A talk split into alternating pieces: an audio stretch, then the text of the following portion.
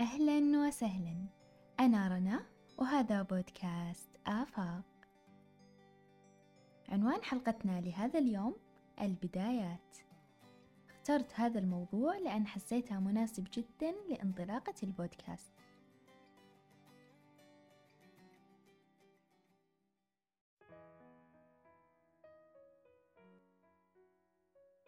استمتع في البدايات دائما. بدايات يومك أول رشفة من كوب قهوتك الصباحية بداية معرفة جديدة مع صديق جديد أو بداية طريق السعي لأحلامك أو حتى أول حلقة من مسلسلك المفضل. البدايات دائما لها لذتها الخاصة لها حماسها ولهفتها.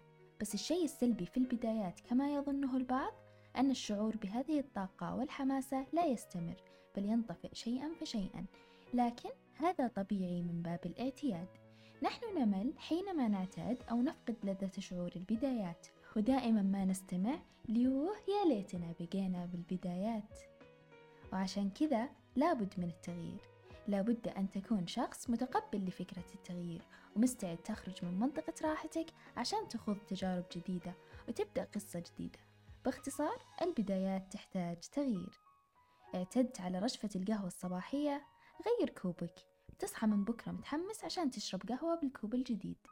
علاقتك مع صديقك صارت مملة؟ اطلعوا مكان جديد أو شوفوا فيلم من نوع ما قد شفتوه قبل. اعتدت على روتين معين؟ جرب إصحى قبل وقت استيقاظك المعتاد بساعة. الساعة هذه تصنع فارق كبير. ممكن تقرأ فيها ممكن تمارس فيها رياضتك المفضلة. المهم أن رغبة التغيير لابد أن تكون بداخلك قبل كل شيء وتكون نابعة منك أنت. سمعت مرة الدكتور أحمد عمارة يقول أنت لا تستطيع أن توقظ من لا يريد الاستيقاظ. العبارة عميقة جدا لدرجة أني من زمان سمعتها وللآن ما نسيتها. من المهم أن تكون أنت من يرغب بالتغيير. نيتك تؤثر على حياتك إن كنت تفعل الشيء من أجلك أم من أجل الآخرين ونظرتهم لك. إحنا كبشر طبيعي نتأثر ونتحسس ونهتم بنظرة الناس لنا. بس الغير طبيعي أن يكون بشكل متعب ومستنزف لطاقتنا. عشان كذا اعرف نفسك وافهمها. حب نفسك واكتشف هواياتك ورغباتك وانطلق في رحلة التغيير والبداية لكل جديد.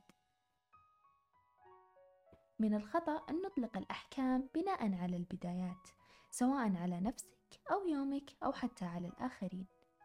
لا تقع في الفخ المدعو بمشاعر البدايات. اصنع أنت بدايتك في كل يوم فما زال أمامك متسع من الوقت. وبالأخير حلوة البدايات كلها حكايات كانت معكم رنا الدخيل في بودكاست آفاق. لا تنسون تشتركون بالقناة وتقيمون الحلقة وتشاركوني تعليقاتكم واقتراحاتكم وإيش المواضيع اللي حابين نتكلم عنها. بحط لكم حساباتي بصندوق الوصف. يومكم سعيد.